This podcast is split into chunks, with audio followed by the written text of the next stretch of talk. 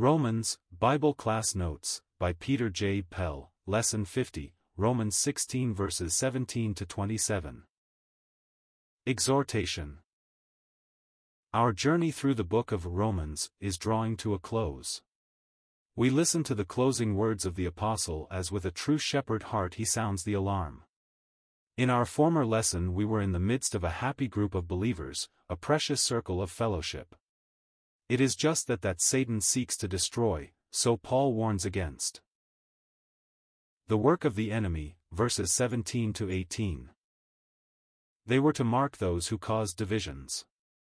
Scattering the sheep and causing them to stumble is not a shepherd's work, it is always the work of the enemy.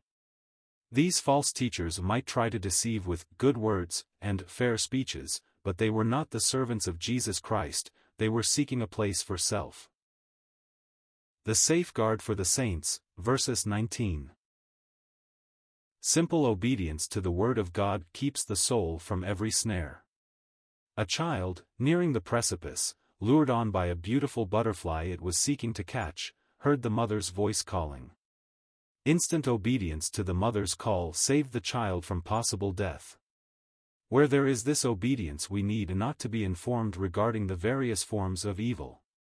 I would have you wise unto that which is good, and simple concerning evil, writes the Apostle. Whilst guiding a vessel through a dangerous bit of sea the captain was asked by a rather uneasy passenger if he knew every rock in that region so as to be able to avoid them. No, answered he, I do not, but I know the safe channel. It is enough to know that we are in God's way. The Triumph of the Saints, verses 20.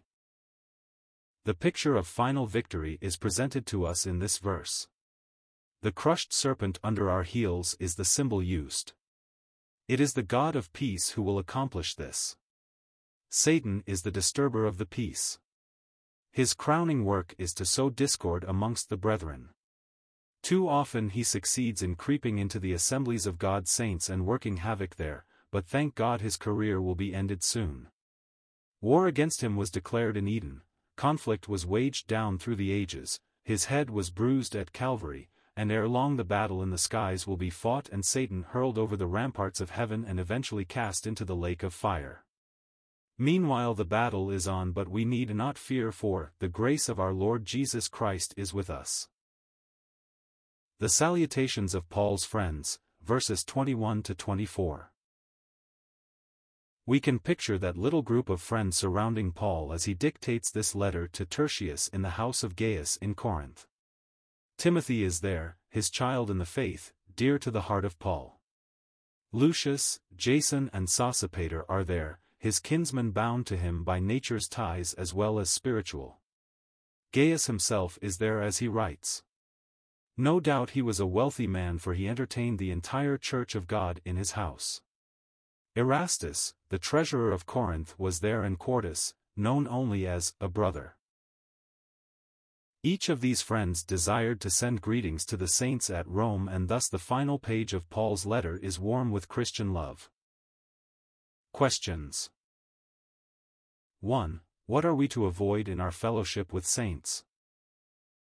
2. Who is the real instigator of trouble in the church? 3. What is the simple path for the believer?